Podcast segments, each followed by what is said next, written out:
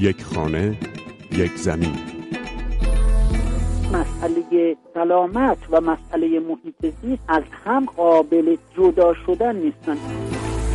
یک خانه یک زمین. حفاظت طبیعت حیات وحش محیط زیست نوعی دین بوده همیشه. در دراز مدت می‌تونه باعث بشه ما نسل آینده بیماری رو داشته باشیم. هنوز میشه یک کاری کرد. یک خانه یک زمین. مجله محیط زیست رادیو فردا. سلام. آزاده اسدی هستم. این هفته در مورد احتمال امضای قرارداد بین ایران و فرانسه برای گرفتن برق از زباله در ایران میشنوید؟ از طریق سوزاندن زباله ها هست. هم مسئله سوزاندن هست هم مسئله دفع کردن هست مسئله بازیافت هست. و سرنوشت نامعلوم برخی گونه های جانوری خاص در ایران پس از بازپروری. خطر بالقوه حساب میشن هم برای طبیعت و حیات وحش ایران و هم برای بهداشت عمومی. یک خانه یک زمین. رئیس سازمان حفاظت محیط زیست ایران که همراه با رئیس جمهور به فرانسه سفر کرده بود در برخی از شبکه‌های اجتماعی خودش نوشته با دعوت شرکت سازنده مجموعه کارخانه های تولید برق از زباله در پاریس از یکی از این مراکز دیدار کرده. اما ویژگی این دیدار این بوده که به گفته معصوم ابتکار یک شرکت طراح و سازنده تولید برق از زباله به سرمایه گذاری در ایران برای ایجاد تأسیسات مشابه علاقمنده. سرمایه گذاری که خانم ابتکار گفته به هزینه خود این مرکز انجام میشه و بازگشت سرمایه از طریق فروش برق در ایران رو در پی داره. به گفته جلال ایجادی کارشناس و پژوهشگر محیط زیست در پاریس که این موضوع رو دنبال کرده در صورت بسته شدن چنین قراردادی بین ایران و فرانسه ایران می‌تونه شرایط تازه‌ای رو در بخش انرژی تجربه کنه. تجربه مشخص فرانسه این هستش که 20 درصد این زباله ها در فرانسه برای تولید برق استفاده میشه. فرانسه می‌تونه به عنوان یکی از کشورهای صنعتی پیشرفته در ارتباط با نیازی که ایران داره کمک بکنه. این توافقنامه ها از جمله در زمینه مسائل محیط زیستی زباله ها محتاج این هستش که حتما بین شرکت های فرانسوی مثلا شرکت سوئز یا شرکت وئولیا که البته هنوز مشخص نیست با هر دو تا این شرکت ها ایران صحبت کرده. بخش مهمی از زباله های ایران طریق سوزاندن یا دفع کردن مدیریت میشه. بنابراین هر سوزاندنی منجر به تولید برق نمیشه و خود اینها دارای اثرات شیمیایی بسیار خطرناکی است در ارتباط با محیط زیست. بنابراین این حجم عظیم زباله هایی که وجود داره که خانگی و صنعتی و بیمارستانی همه اینها باید ارزیابی بشه که چه میزانی از اینها بازیافت می‌تونه صورت بگیره. بازیافت یعنی اینکه جداسازی و استفاده از پلاستیک و از آهن و شیشه ها و غیر و اینا و از سوی دیگه اون میزانی که میشه استفاده کرد و سوزاندش و برای برق ازش استفاده کرد اون رو هم باید باز مجددا بازیابی و ارزیابی نمودش روزنامه شرق چندی پیش گزارش داده بود که جدیدترین آمار اعلام شده در رابطه با میزان زباله تولید شده در ایران نشون میده ایرانی ها هر سال دست کم 20 میلیون تن زباله تولید می کنند. از میزان کل زباله های تولید شده در کشور 20 درصد زباله ها در روستاها تولید میشن و 80 درصد رو ساکنان شهرهای کشور تولید می کنند. از این میزان تنها 20 درصد زباله های شهری بازیافت میشن. اما معصوم ابتکار گفته کارشناسان فرانسوی توضیح دادند در یک کارخانه روزانه از 600 تن زباله در سه خط تولید میشه حدود 75 مگاوات برق تولید کرد. این میزان انرژی آب گرم هم برای بهرهگیری در سیستم های گرمایش شهرک‌های مسکونی رو تهیه می‌کنه. به گفته معصوم ابتکار که این موضوع رو از جمله در تلگرامش نوشته و خبرگزاری ها اون رو بازنشر کردند به نظر می‌رسه ایجاد چنین نیروگاههایی گزینه مطلوبی به ویژه برای استانهای ساحلی در ایران باشه. زندگی روی زمین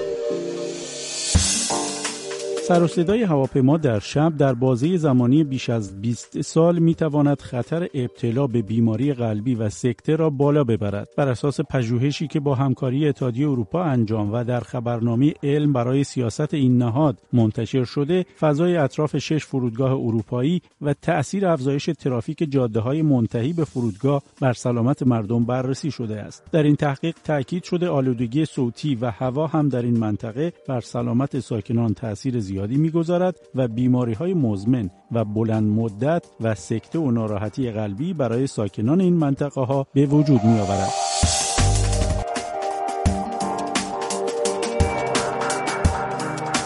سرنوشت و شرایط زندگی بعضی از گونه های حیوانات حیات وحش در ایران که از تصادف های جاده‌ای، شکار، قاچاق، سیرک یا از دست متخلفان نجات پیدا می‌کنن مشخص نیست. حیوان هایی که معمولا به مرکز بازپروری میرن تا درمان بشن گاهی راهی جز مرگ آرام ندارند. مرگ آرام با تزریق دوز بالای دارو رو بیشتر حیواناتی تجربه می کنند که غیر بومی هستند، مهاجم خونده میشن و برای طبیعت و زیست بوم ایران ارزشمند شناخته نمیشند. میمون های رزوس یکی از این نمونه ها هستند که حیوان بومی هند و پاکستان محسوب میشن و به شکل قاچاق در ایران خرید و فروش میشن و بعضی هم به عنوان حیوان خانگی این گونه رو می‌خرند و بعد دچار دردسر میشن. دردسری که به گفته ایمان معماریان دامپزشکی ارشد مرکز بازپروری حیات وحش پردیسان در تهران فقط به خانه اونها ختم نمیشه.